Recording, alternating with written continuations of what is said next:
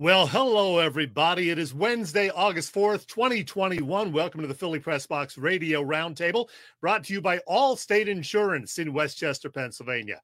I'm Jim Chesko, Chet to most. My radio partner, Bill Furman, will be on with us in just a little bit. And we will be talking lots of Eagles this week, as well as Phillies, with two amazing guests. And oh, I'm going to give away this badly damaged Carson Wentz doll also. I'm going to give that away to our 11th caller. I'm just kidding. We don't take calls, and I don't think anybody would want this guy anyway. Get out of here. Anyway, our guest back for a fifth time in six years is the one and only Bill Bradley. He is a Philadelphia Eagles great, played eight years for the Birds from 69 to 76, I believe. And he is just awesome. And I can assure you that he will also be talking about one of his former teammates at great length because that former teammate, the six foot eight star wide receiver from the Birds back in the day. Harold Carmichael is going into the Hall of Fame this weekend, and we're all happy for Big Harold. And then in the second half hour, we're going to have another guest for you. He is a first time visitor to our show. He's a co host of the High Hopes podcast. You hear him on WIP with Jon Marks and Ike Reese most afternoons. It's this guy, Jack Fritz. We look forward to talking with Jack about all things Phillies and whatever else we get to. And of course, we will put him in the fast five hot seat along the way as well. So, big show coming your way. As I said, Bill Furman will be here at some point. And in fact, he was he was part of this interview that we did with Super Bill. Because yes, full disclosure, we pre-taped our chat with Bill Bradley just to make sure there weren't any technical glitches like there were last week. So uh, that being said, let's get to it. Let's get going with old number 28. All right. We are happy to welcome back, as always, Super Bill Bradley. Bill, welcome back. Hopefully, life is good in Texas. Thank you very much. We're, I'm sitting down at a buddy of mine's house, David Sisler, and we're having a couple of toddies to get our mind right. Nice. Well, hey, Bill, we got lots to talk about, so let's get to it. Uh, nice to see your smiling face. We didn't do that in your past visits. And you are the greatest Eagle to wear number 28. I don't know if you know that, but you are officially the greatest Eagle to wear number 28. Well, thank you. That's nice to hear because everybody else has forgotten about it. Oh, no, we didn't forget. no. Well, Bill, the Eagles have just opened training camp. You had four head coaches during your eight years with the Eagles. Was Dick Vermeil's in 1976 the toughest? Oh yeah, he was he was a grinder, but a wonderful man. And uh, I played for him for a year, and then uh, he traded me to the Vikings. Mm-hmm.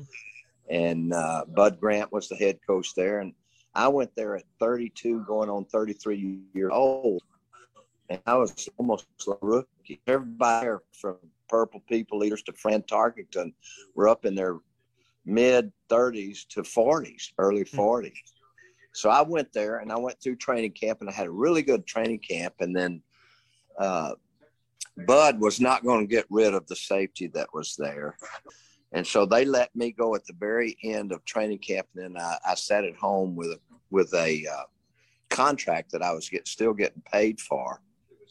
And uh, so then at the very four games left in the season, I was sitting around my 86 acre hay farm and uh, Jerry Wilson called me and he's the old safety for the St. Louis Cardinals and was my idol growing up because I saw him make interceptions with two broken hands on national TV one time. And so he called me as the GM and said, Bill, uh, uh, uh, Mike Sensibaugh has gotten hurt and our punter's hurt, and I want you to come to the Cardinals now, and you'll be starting next weekend. And I had gone through about four teams by then, and I was still getting paid. So I said, I'm not going to do it. You ain't, you don't know what I've been through for the last four or five weeks. He's, and then he said, Bill, I need you here. I said, do you promise on a stack of Bibles that if I come there, I'll be starting as a punter and as a safety? And Jerry said, I promise. And he held to his promise. I went there and started the last four games for him and punted and, and played safety. And uh, so I it with the Cardinals for my last year. Hey, well, how about uh, as a especially more as a veteran. How's it like training for training camp? Is it is it the grind that we think it is? I mean, oh do... yeah, it's. I still get a little sickness every time that uh, it's about time to start training camp from junior high, you know, camp, junior high, high school, college, and then the pros. And every time I get around cut grass, because they didn't have a whole lot of, you know, uh, uh, astroturf and stuff like that then. So every time I get around grass this time of the year, I almost start throwing up. but because you know the heat's on and you're fixing to grind it out with two a days. But I love it. So, you know, it's just in my later days, I almost throw up every summer about this time thinking about going to two a days. And well, Dick, Dick, like you said earlier, Dick was yeah. he, he he was he was changing the as they say now the culture at Philadelphia and he did. And then naturally, I left there and then went to the Cardinals. And a year later, uh, they all went to the Super Bowl, and uh, and I got to miss that, unfortunately. But but that's just the way the climate is. And when you're because I've, I've been coaching now for almost 32 years, so I understand the decisions you got to make. Back then, I didn't understand it as a young man and was a little ticked off about it.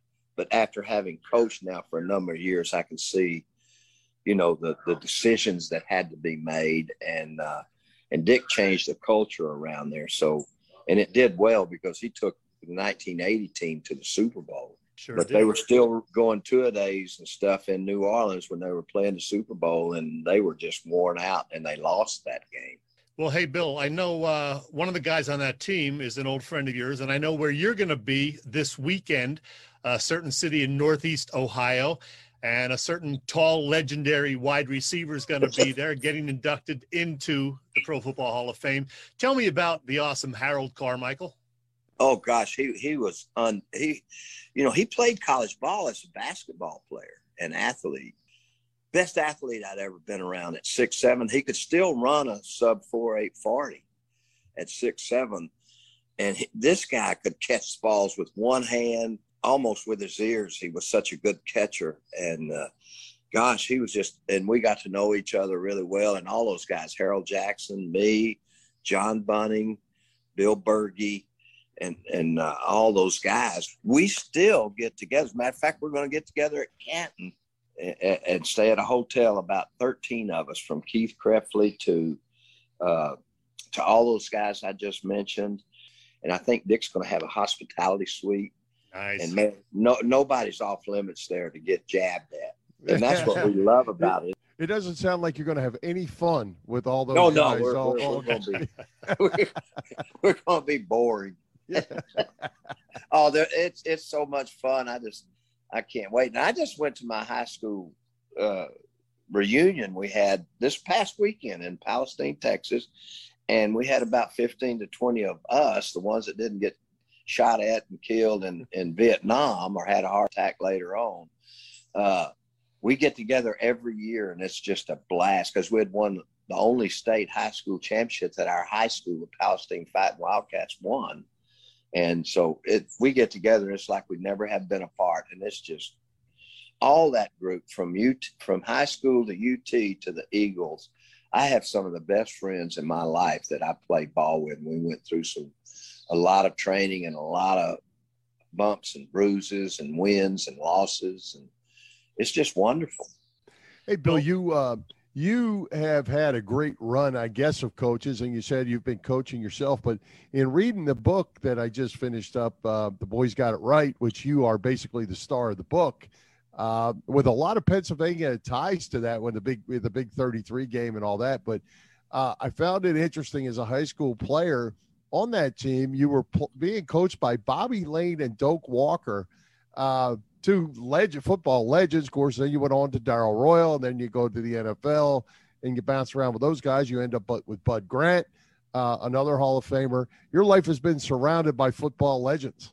Oh gosh, and even my dad back at home, he played double A ball in baseball, uh, and he was a baseball coach for almost 30 years and he won a championship 27 out of the 30 wow. from pee wee league to little league to uh, pony league to semi-pro league. When I was 15 years old in Palestine, I was playing semi-pro baseball with the Palestine Pals. Now listen to this list. Boo Quarles played with the St. Louis Cardinals. They made a movie about Wayne Bull Durham. Wayne Durham. I, I got to groom my life around baseball. So I got drafted out of high school in the seventh round by the Detroit Tigers to play double A ball in Montgomery, Alabama. And I went down there and got homesick for my girlfriend, had to get 25 grand back in 1965. That was a lot of money. but I did get a scholarship to, to Texas. I took a scholarship at Texas then and then started going the football route and got drafted by the Eagles in 69 in the third round as a punter slash player. And by the way, that book is is correct. It was the first time that that that our segregated all Star game allowed African American guys to play in it. And that's how Jerry and I really became the greatest friends. And that's how that book got written. I understand it that it may be a movie with the climax, the climate that the U.S. is going through right now, some for the lives that matter. Uh, it, they say it's going to be a movie in and around sometime 22, maybe. Right. Jim Dent is a great writer. He wrote The Junction Boys, The 12 Mighty Orphans, he wrote a book about uh, Jerry Jones. He's written some really good books, and uh, but in reality, during that time, I penned it. I, I, I basically wrote it on my front porch for a couple of years because because Jim Dent would meet with me all the time. We'd sit on the front porch, and he penned it with his own idea, and it became a bestseller in a lot of markets.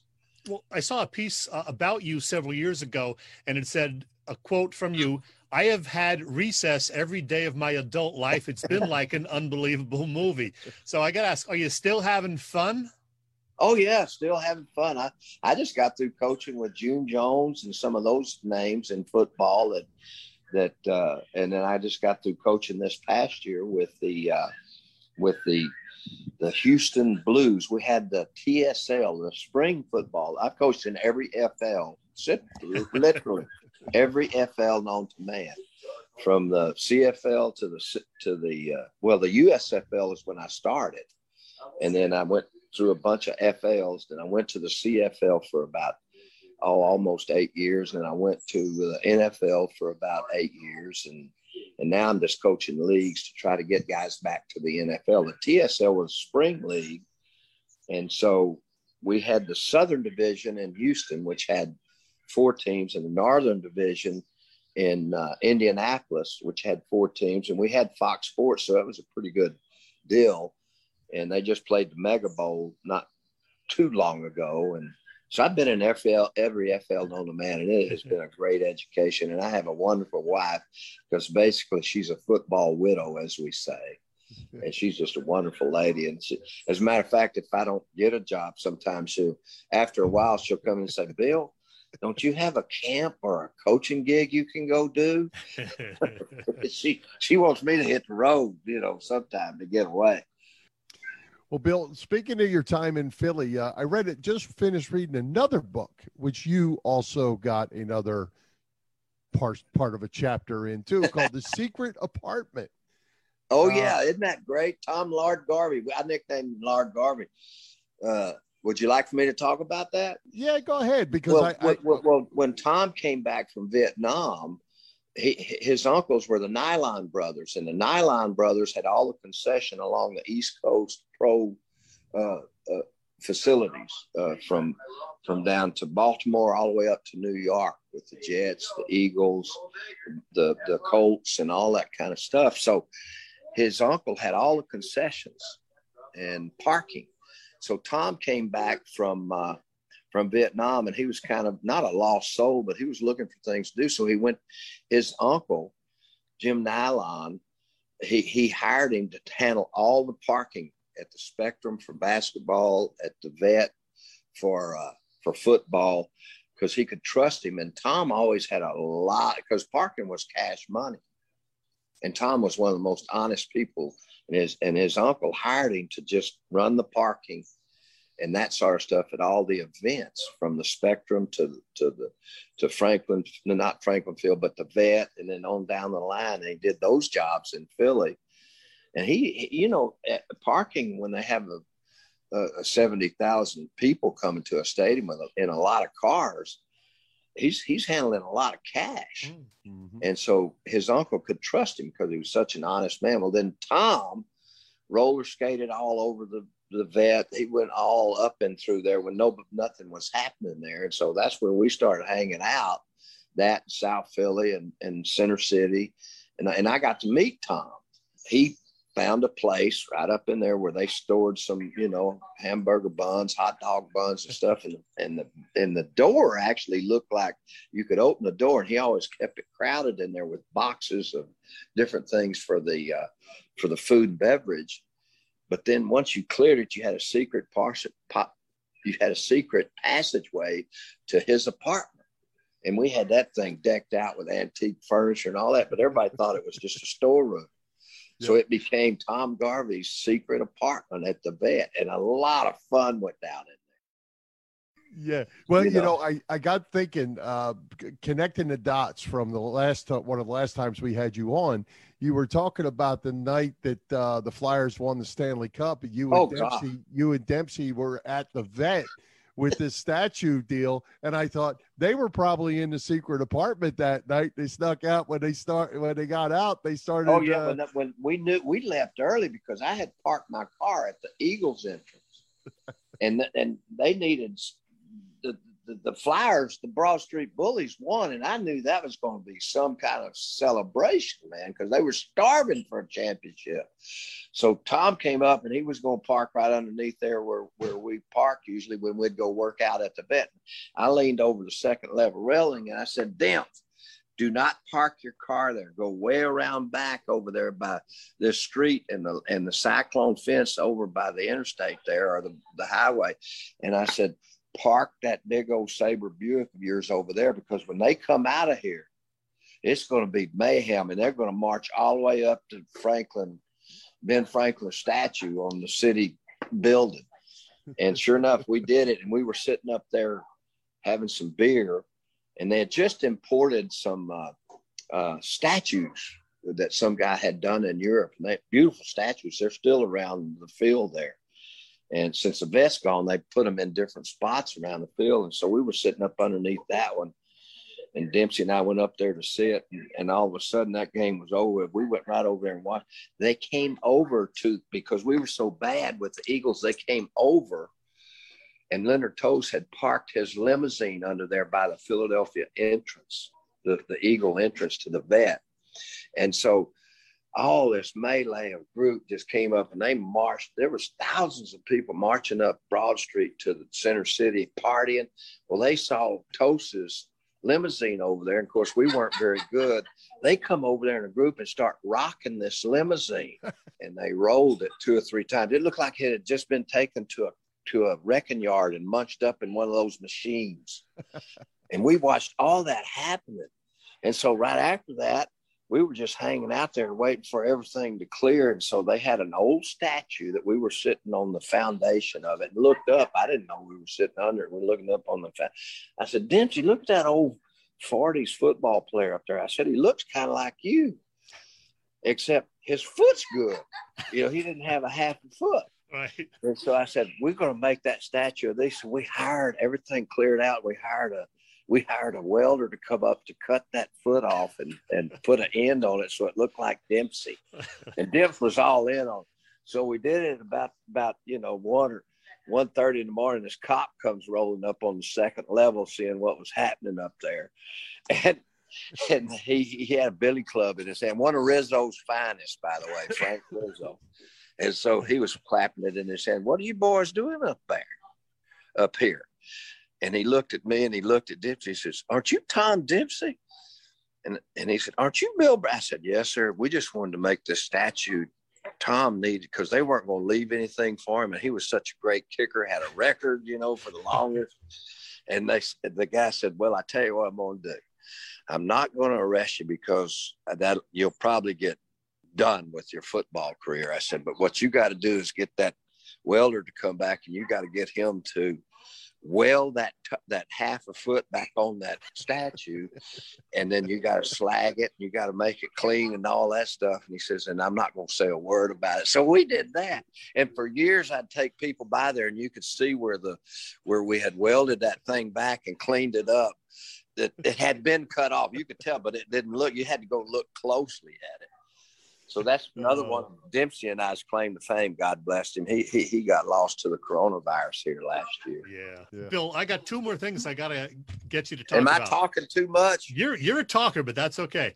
All right. First thing, uh, Harold Carmichael this week, Hall of Fame. You've been honored, you know, numerous times, and you're going to be honored this fall. I believe it's uh, November. The Philadelphia Sports Hall of Fame will induct several new members on November 4th, including Rip Hamilton, the Coatesville player who went to the NBA, Mark Recchi, the former Flyer, the late Phillies manager, Dallas Green, and yeah, a couple of great Eagles, Seth Joyner and you. That's a pretty nice honor, Bill.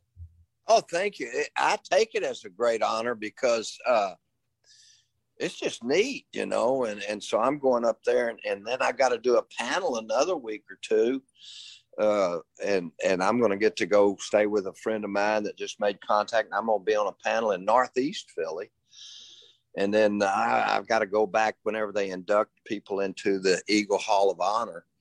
Uh, I get to go back for all that. I love Philly. Philly's my city, man. I mean, and people love me. And my, one of my claim to fame's there is that not not not leading the league and getting Oscars for being the leader of interceptions two years in a row, first and last person or the first person to do it too, all that kind of mess.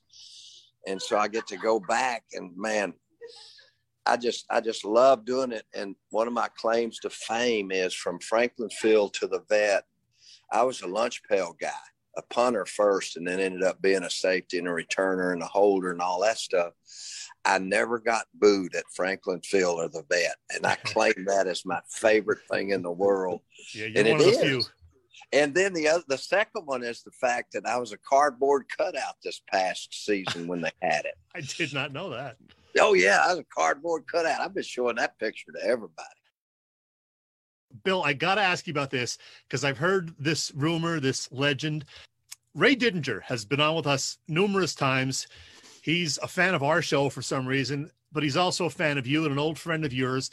And we never talked to him about this. But according to his radio partner, Glenn Macnow, you and Ray Diddy, during his early years as a reporter, would often kind of go out and paint the town and have some good times. I need oh some God, details. Ray Ray is still a great friend of mine, and we get we we can't even tell stories. We get to laughing so darn hard on the dang telephone. Ray was a party animal, is that right? Uh, he wasn't a party animal, but he was getting close. he, he, we could hear him growling a little bit as an animal would. Boy, what a wonderful guy! And uh, yeah. fan- and he's we he and I still talk. As a matter of fact, he's doing the forward, and they're writing a new book about me. A guy that wrote the book about the Phillies and he he's doing the forward in that thing and he's i've seen the forward and it's really neat man. It's, and ray's just a great guy. Of course ray was always honest. He didn't he, he he was probably one of the most honest sports writers you could talk to back then because you could trust him to put it in like you wanted it to or like like the real way was. And there was no you know nobody ever got mad at he was just so honest and so great to interview that that I, I love to be interviewed by him because it was always going to be a really fair article and a neat one and on top of that. And he knows where all the bodies are buried. Is there any more information on that book? Because it's funny you said that because I was just going to say my next thing up I was going to say to you is uh, they ought to write a book about your life because there's another Bill Bradley thing I kind of stumbled on. Um, and it's the movie My All American about Freddie Steinmark at, at, the University of Texas. And you were a key player on that squad and, and a bit in that movie as well. You, have well, had a whole, you've had a full great light. And that was another Jim Dent movie. The, the actual book was called Courage Beyond the Game but uh, they just had a look. they never put the backstory in there. They just showed me it being kind of a cocky guy that got demoted. As yeah, but it showed you it showed you in the end coming back and uh, being the team man that uh, that got it all straightened out too. Yeah, that was the, the part where where uh, I was captain of the team, and when I got demoted to wide receiver, and they only had one then. And I think I was third team, but I did punt and hold and return punts. So when I got demoted in Coach Royal's office, I went in his office. And he said, "Bill, we're going to make some change because we were having some six four seasons, and he was about to get fired. Stuff rolls down the hill, you know." Mm-hmm. And uh, so he called me in his office after we lost to Texas Tech. We were 0-1 and one, and he says, "My senior year," he said, "Bill." We're going to make some changes around here and we're going to start with you. So I, I called home right after that meeting with Coach Royal and I said, Cephas, my dad's nickname was Cephas. I said, Cephas, I think my life's over with down here at the University of Texas. I'm going to hitchhike home. And he got all, of course, he was a baseball coach and a hard drinking railroad man. So anyway, I said, Cephas, I think my life's over with down here at school. I'm going to hitchhike home. And it got real silent for, for 10 minutes. And that's a long time on the phone, just nobody saying anything. As I expected some reaction. Finally, I said, Daddy, you still there? He said, the thing that came out of his voice, and this meant it ended up being something that just led me the rest of my life. And I said, Cephas, you still there? And he said, his words were, to hell you are. He said, you're not quitting the Bradleys don't quit. And if you quit and come home, you don't have a home here. And that's when I turned it around, went out to practice the next day and unloosened my my and I was captain of the team and everything. We had every media, print media and everything, you know. Uh, local TV stations, Newsweek, Time, Sports Illustrated was there to see how Super Bill was going to take this demotion and after talking to my dad, I went out there and, and my best friend took my job, James Street, and then won a national championship. And we ripped off the rest of the games. And we went nine one and one and annihilated Tennessee in the Cotton Bowl and finished third in the nation. Well, the next year I was gone to the Eagle. James was a quarterback and they won a national championship. So I went out to practice the next day with all the media there, and I said, James, I was in a pat and goal line out there with the receivers. And I said, James, no matter what I do, throw the ball where I can catch it. And he said, Oh, not a problem. So I go out and hit, nobody saw it. I, I undid my sweats and we had on a t shirt and just regular old football shoe. And I started running down there to catch a little easy going pat and go throw. And I had, I did it on purpose because it was a tight, I mean, there, you could cut everything with a knife. It was so tense with all the media there and this and that and the other. And so I started running, and my pants came down to my ankle, and all you when I, and it's in the movie that that fits in the movie. And so when I caught it, all you could see was a jockey strap and a big old white butt. and so I looked around on the ground, and Coach Royal had his clipboard in his hand way back there about 20 yards and he slapped that thing down on the ground. I'm thinking oh my goodness. And he started laughing his butt off. And that was the day that i became as a captain i think i became the leader of that football team. And i got you know i got drafted by the by the eagles in the third round as a punter slash player. Yep. Mm-hmm. and then uh, they finally traded Scarpati who was my idol because he, he was the smartest young man in football back then as a safety. And so when they traded him, they inserted me. But before that, we were in a game against the Cowboys, and they were kicking our rear ends. And so I went over to Gummy Carr. And I went over to Gummy, who was the D coordinator, who was on that 63 championship team by the 1960, Eagles, yeah. Uh, 60 yeah with bednarik concrete charlie and all them and i got to be friends with them later on but anyway we're playing Dallas, and I kept badgering him because there's no way we were coming back. And I kept going over. I said, Gummy, coach, why don't you put some of us rookies in so you can see if we can play or not? I get away from me. I'm trying to coach. And so finally, I went over there in about the middle of the fourth quarter against the Cowboys. They were ahead of us so much that Staubach had just gotten back from the Navy doing his stint, and they had put him in the game to see what he could do. And they had just traded for a tight end named Mike Ditka and he was in there. Well, we were blitzing, and the free safety has to come over and cover the tight end. So Gummy said, "Ah, hell, just get in there, Bradley." so the first play from the line of scrimmage, and, and uh, uh, Ray knows this story. They're they're at the 46 yard line going in, and we're blitzing. I got to go come over and cover the tight end. Well, we're blitzing and about to hit Staubach. He was in there because they were so far ahead. See what he, he Ditka sees me coming right at him and he straightens up. Well, Staubach threw it to the spot and I intercepted it and took it back for a touchdown. The first play from the line of scrimmage that I played as far as on defense. so I went over to the sideline and, and, and Gummy's going, Bradley, what in the heck are you doing? You you're you're way up by the line of scrimmage, you know, and, and your job was to come over off and play deep in case somebody got loose and he kept bitching at me and bitching at me. And, and finally, I kept the ball and I had it behind my back. And I said, Well, Gummy, you want me to give this back to him? he said, Oh, Bradley, just get out of my sight. Stay back there when you're supposed to. Well, Bill, thanks again for coming on and uh, good luck in Canton. Good luck with the Philadelphia Sports Hall of Fame as well oh, when you come you. into town. I, I got and, some uh, great stories about the Phillies now because I was at every one of their games dating all the hot pants girls. And there you have it. Uh, the great Bill Bradley telling us lots of stories. And we can't wait to have him back next year when he's going to tell us about dating the Phillies Hot Pants Patrol, the the Usherette. So that's going to be great. Bill, what do you think of uh, Super Bill? I can't hear you just yet, Bill. Let me see if I can unmute you. There you go. There you go. Hey, every every time uh, we have Bill Bradley on, it gets it's more and more fun because he just Yeah. just keeps telling great stories. And the more you dig into the man's life, he's he's had a heck of a time. Yeah, we can't wait to uh, Oh, talk have to you? him again. I know he's going to have a great weekend up out in Canton. Uh, it's going to be awesome. Yep. Uh, Bill, I'm going to tell you about insurance right now while you try to get yourself connected there properly. We're going to talk about Allstate's pay as you go insurance, Bill.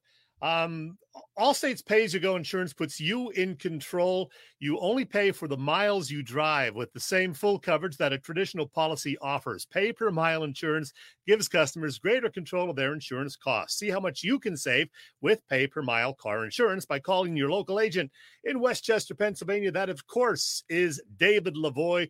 Call Dave in West Chester at 610 430 0700. Once again, 610 430 0700. And you can save more now that you are driving less. Hey everybody, it's Willie Nile here, and you're listening to Chet and Bill on Philly Press Box Radio. You lucky people. Bill, I hope you can hear me because you were uh, cutting out there. Yeah, we may not be able to get you, Bill. You're down in, uh, wherever you are in Florida, and we're having trouble connecting with you. So I'll keep you there, but I don't know if it's You know? uh, not very well. Your hot Okay. spot is Well, not go ahead very and bring- hot. All right. Well, go ahead and bring on our new guest, Jack Fritz, and uh, I will continue to try to get myself straightened out here. there you go. Hey, Come on, Jack Bill. I know. Hey, Jack, welcome to our little show. Every once in a while, we have a little technical glitch. You know how that is. You work in the radio business. Uh, Bill is at some hot spot down in Florida while he's working. He's taking a break. So, anyway, Jack, first things first, the Phillies made a few moves last week, a couple of little moves.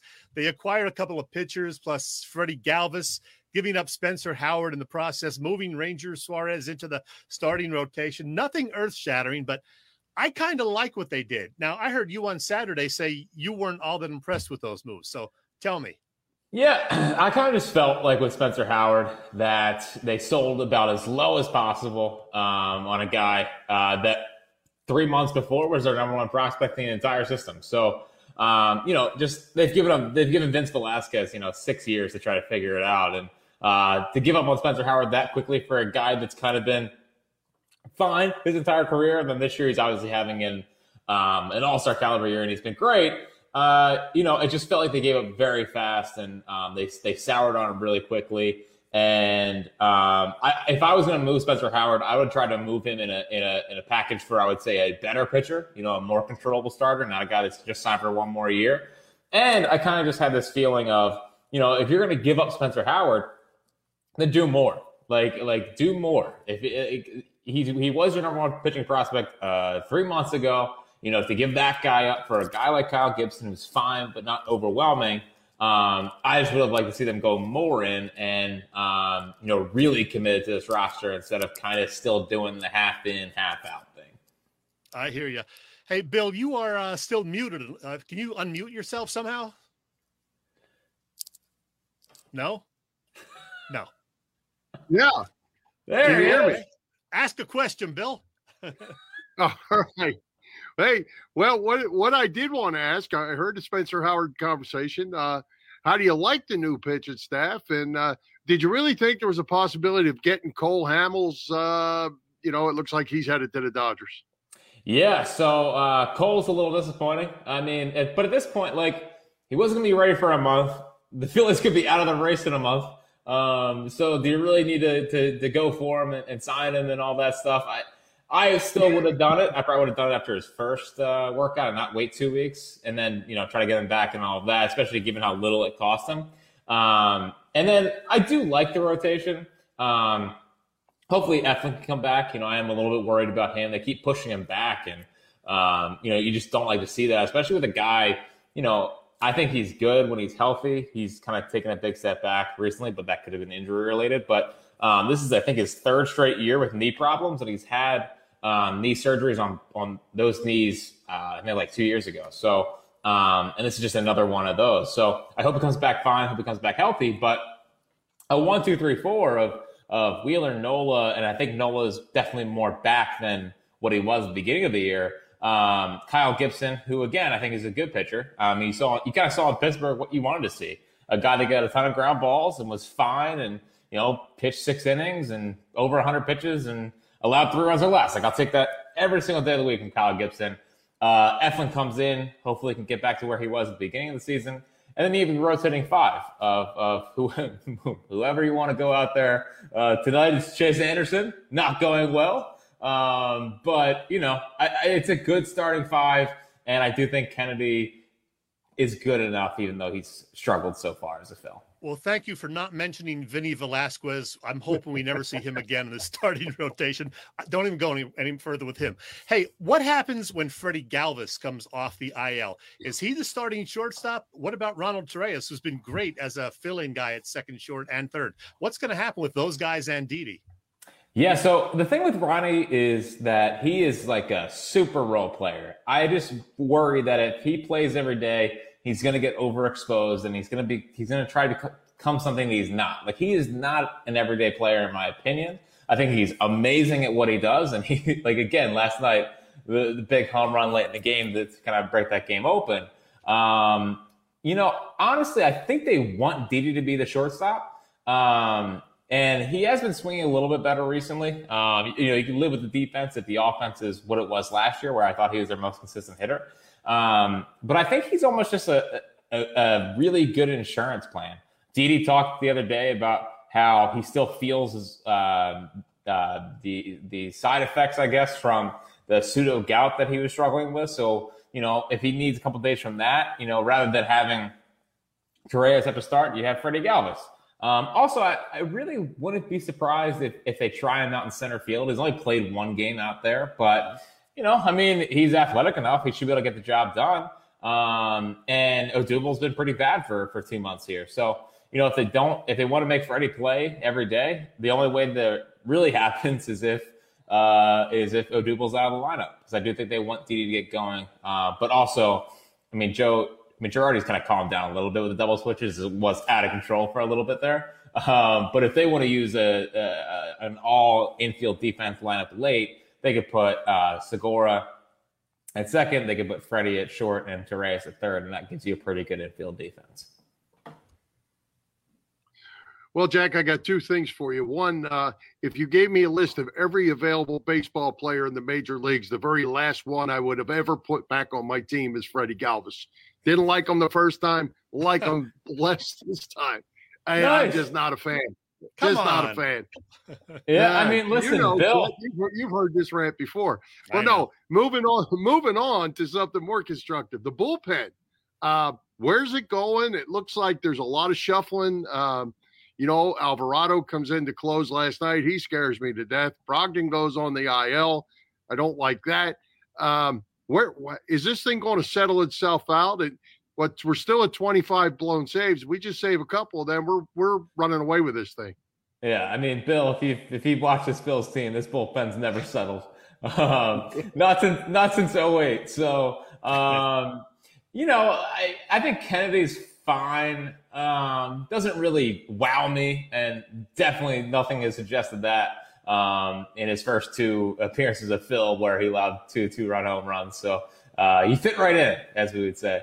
Um, but you know, I think at least he he does come in, throw strikes and whatnot, and you hope that he gets some guys out. Uh, I think Hector's actually throwing the ball much better recently. You know, I, Hector gives everyone a heart attack, and I totally get it. Um, I think he's over. I think overall Hector's a good pitcher. It's just like he has those blow ups, and it's just it's just it's hard to defend him. Um, so Hector's I think has been better. I cannot believe Alvarado went one through three last night. I think that was the upset of the season. It was the upset of the season, in my opinion. Um, so him doing that, Alvarado is just you have no idea what you're going to get. He, could be the best reliever in the sport. He could be DFA worthy. So um, and then I think Archie's been really good. Uh, Archie's back at the 97 the other night, which I didn't see coming. So I think he, uh, given his ability to pitch three days in a row that he showed, I think that's massive for this team. Um, but really, those three I can trust on most nights. And then for me, it comes back to, to Bailey Falter, you know, when he can come back from um, COVID and whatnot, because he can kind of be what Ranger Suarez was before they put Ranger in the closer's role where he would just you know pitch three innings or two innings and, and take down the sixth, seventh inning. Sometimes when the game can be won or lost, and hopefully keep them in, in a ball game. So um, if Bailey Falter comes back and he was the Bailey Falter that we had seen uh, before he went on the COVID IL, um, I feel I feel pretty good about this bullpen. Hey, Jack, I heard you say on WIP recently that you treat every Phillies game like an Eagles game.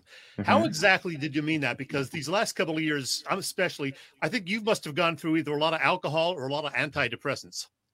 Yeah, listen, I, uh, I, I, I just, I love them. I love them so much that I hate them sometimes, and uh, they drive me crazy and and and whatnot. But you know, obviously the Eagles are the main thing in this town, and, and I totally get that. But like every Phillies game, when they lose, hurts just as much as Eagles games for me. And I know a lot of people don't feel that way, um, but it's how I am. I, I, I, you know, I unfortunately. I can't tell if it's fortunately or unfortunately. I grew up during the heyday. So yeah. I, I grew up thinking, oh, the Phillies are fine. They're going to be good forever. Um, and then, you know, now I'm starting to realize why they're losing his franchise in the history of sports. um, so, so I don't know. it's, uh, it's just, it's just how I'm wired. Uh, I played baseball my whole life. I, I love baseball and, uh, you know, everyone's got to have their niche and, and uh, I chose the Phils. Well, well, Jack. All things said and done, here we are, the first week of October or oh, October, August. We're a game and a half out of first. Miraculously, somehow, uh, they're going to win this thing. I uh, I can't trust them yet. I just can't. Like, I think they're playing better baseball, and I think I think this is the best I've felt about them since I want to say the Red Sox series before the All Star break. Um, and I, I, feel good about them. It's just that I'm worried about the Braves a lot, and I know they they're down Acuna and they lost Markakis and they they definitely lost a lot of pieces, and they're not the same team. But they did add a couple guys to the deadline that make that lineup just better. And I just have this like existential dread that they're going to find a way to win this division. I just somehow, some way, like they're going to have like here's if I could just you know call my shot here the Phillies are in first place on Monday night. Uh, they will overtake the Mets. Everyone's going to be like, division, division, we're going to win the division. And th- the Braves are going to catch us somehow. And it's just going to turn out to be the worst. And, and, and at some point, Freddie Freeman's going to get a backbreaking hit against us. The new Brian McCann. and I just, I just, I can't shake the Braves. I can't shake the Braves. The Mets, I think, are, are definitely trending in the wrong direction. I mean, Javi Baez in his like fourth game as a Met maybe is like already trying to you know fight other teams. Calm down, Javi. Um, and I just don't think they're playing good baseball. So I think it's I think it's Phil's Braves at this point. Um, and I just until I see it, I just I can't I can't be fully like oh they're gonna 100 percent win the division. Hey, well, looking ahead, are McCutchen and Herrera both gone after this season? Do you think? What's the outfield going to look like next year? That's a good question. Um, you know, uh, I think I think McCutchen's probably gone. Although if they wanted to bring him back on like a one year deal, because I don't they don't really have anyone that's like knocking down the door to be the left fielder next year. Um, but if Jhailyn Ortiz keeps keeps heating up, um, you never know. But he's not ready for next year either. But um, I think Odubel has to be gone. I mean, it's just like how many how many more years do we got to see this stuff? Like off the field with standing, which obviously like I I, I wouldn't even brought him back. I would have just cut him on the spot, but whatever. He, he and he was hot for uh, like I don't know three weeks, and then he went back to being Odubel, and people were like surprised by that. Um, so I, I, hope he's gone. I, I, I don't want to see that guy play for the Phillies again. I mean, there was nothing more classic than on Friday night when Wil Crowe had already walked two guys in an inning, and the bases were loaded, and he goes up, he comes out hacking. It's like, come on. can we just be a little bit smarter? So um, I certainly hope he's gone. Uh, there's there's a couple free agents like Mark Canha is really interesting to me. He's a uh, plays outfield for the for the A's and he's a high OBP, high run guy. So um, there are some free agents out there, but honestly, just getting McCutchen's like 22 million off the books is going to be massive. Bill, hey Jack, I think quietly somewhere, as we're looking at all the problems that this team has, we have Bryce Harper close to 300, 17, 18 home runs. He's he doesn't have a whole lot of runs batted in. He's having one of the finest seasons that he's had, especially from a batting average standpoint. He's having a good year at the plate, and no one's really talking about it. Yeah, and um, Bryce is. I think this is a really fascinating Bryce season, and I wonder if it's going to be what we're going to kind of see for these next couple years. Um, because I, I, say that because his overall stats are good. Like obviously you want your guy to be a 300, 400, um, 500 guy, and he just tied the game up a little bit earlier, which is good to see. Uh, so he's starting to come through in clutch situations. But um, with Bryce, like he, the, the the the defense, I think is taking a massive step back. Um, like I mean, Friday night I thought was atrocious, just how he was playing um, and like kind of hitting the wall and you know going out very or you know insinuating he was hurt already. Um, so that didn't really sit well with me. And then the base running stuff has just been atrocious. Um, like getting picked off on Sunday was insane. So at the plate, yeah, he's I think he's been underrated. Obviously, some guys are having insane power years, like Ohtani. what he's doing. Like if Harper is doing what Ohtani's doing with the power, we're talking about like everyone's melting down and freaking out. He just he hasn't. He's he's having a very good season, but the power hasn't totally been there. And then I just think about the big hits and like I, I, a couple days ago, I looked it up, and in late and close situations, which is seventh inning and on, and you're either up by one, down by one, or tied, he is batting 222 with one homer. So, um, you know, I think I think it kind of comes back to he doesn't have any, he doesn't have that many big hits. Tied the game up tonight, which is great. Um, and I just think the defense and the base running and and like the overthrowing of cutoff men for no reason, just try to show off your arm. I just feel like that kind of stuff is is is getting in the way of people being like, "Wow, what an unbelievable Bryce here." Well, Jack, uh, I want to make sure we have time for this. Uh, with our first time guests, we always play a little game of Fast Five at the end of the segment. So I want to make sure we do that with you. Uh, here we go. You mentioned awesome. you played baseball your entire life. Um, rumor has it you were a pretty good pitcher in high school mm-hmm. and college. Take 20 or 30 seconds and tell us about your pitching career. Uh, high school, I was dominant. I was uh, all chestnut my senior year. Um, 2 0 in the high school playoffs. Big game Fritz is what I was called in my own head. Um, and then, uh, and then uh, everything went awry when I went to college. Uh, I played two years. I had a scholarship, and I left the scholarship because I didn't think I was worth it because uh, I wasn't and because um, I wanted to focus on radio. So uh, college career didn't go the way I planned, um, but I went to focus on radio, and I think it uh, I think it worked out pretty well. Absolutely. Number two, you were at a Phillies fantasy camp, I believe. Favorite memory of fantasy camp? Ah, I mean, just sitting there talking to L.A., Bowa, uh, Morandini, um, Charlie, just listening to those guys talk about baseball, like the thing that frustrates me with a lot of baseball coverage is that it, it's gotten a little bit too nerdy for me. Like it's just it's like you can't have a conversation about baseball without bringing up a guy's stats or whatever.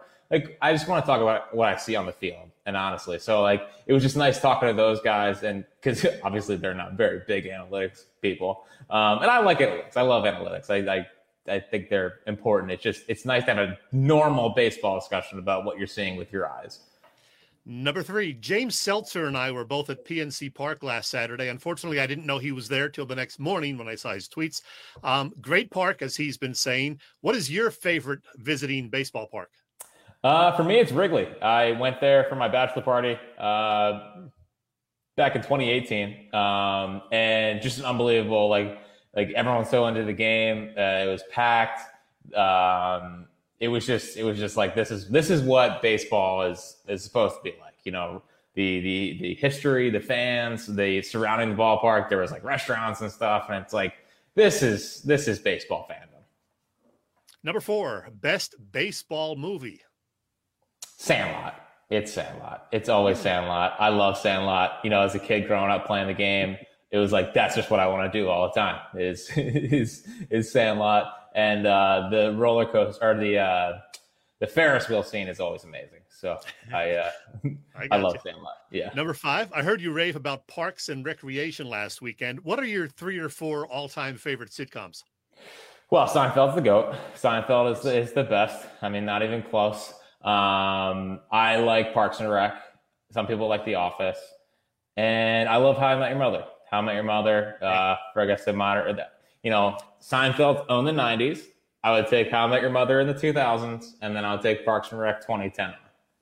But shame on you for dissing Friends. That's we got to discuss that at some point. Very sorry. It's it's a very corny show. I, I ah. can't I can't get past that. Bonus question. I believe you said you were a PBR guy in college. What is your go to beer or beer type these days?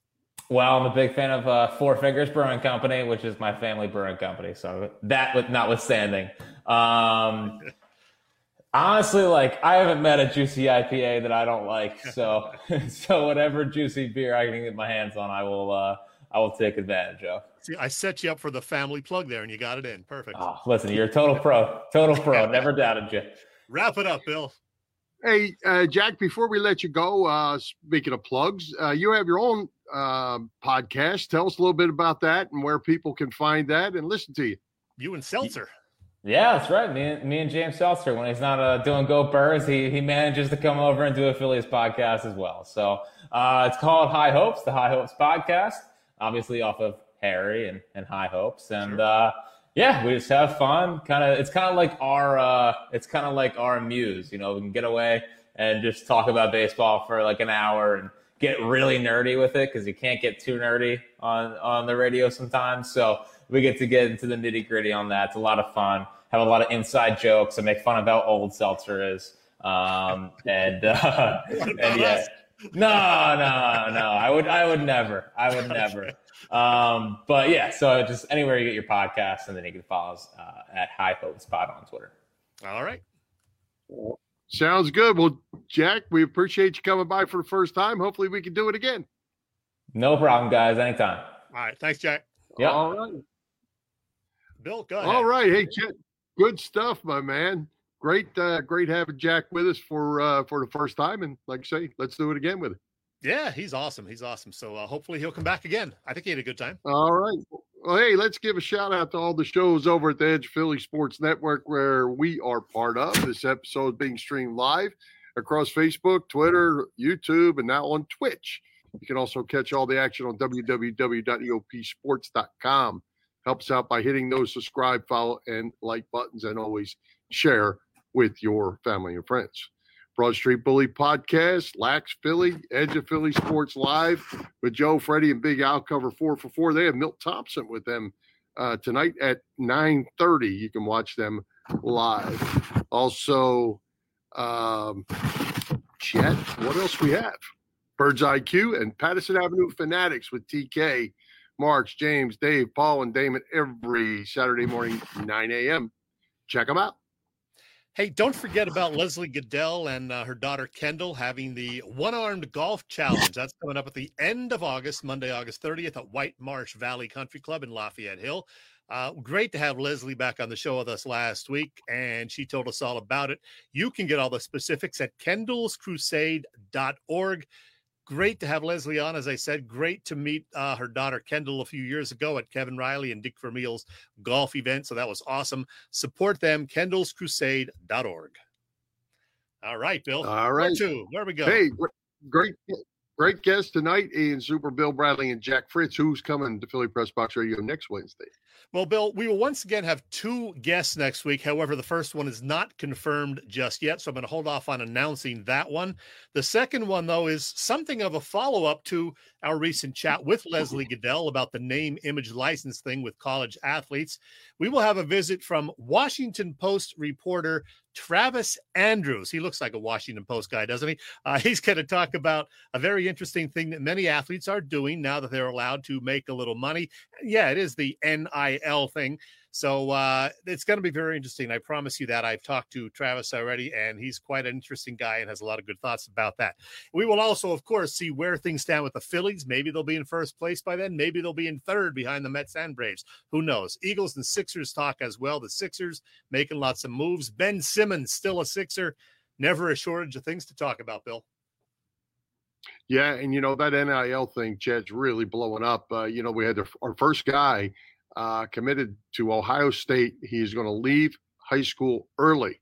He's going to skip his senior year to go play at Ohio State so he can get paid, so he can make money. Uh, uh it'll be interesting to see how this all goes.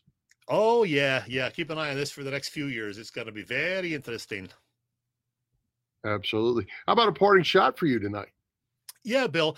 As as we discussed with Bill Bradley, his former teammate Harold Carmichael will long overdue finally be inducted into the Pro Football Hall of Fame in Canton this weekend. Big Harold, six foot eight, and I'm really happy for him.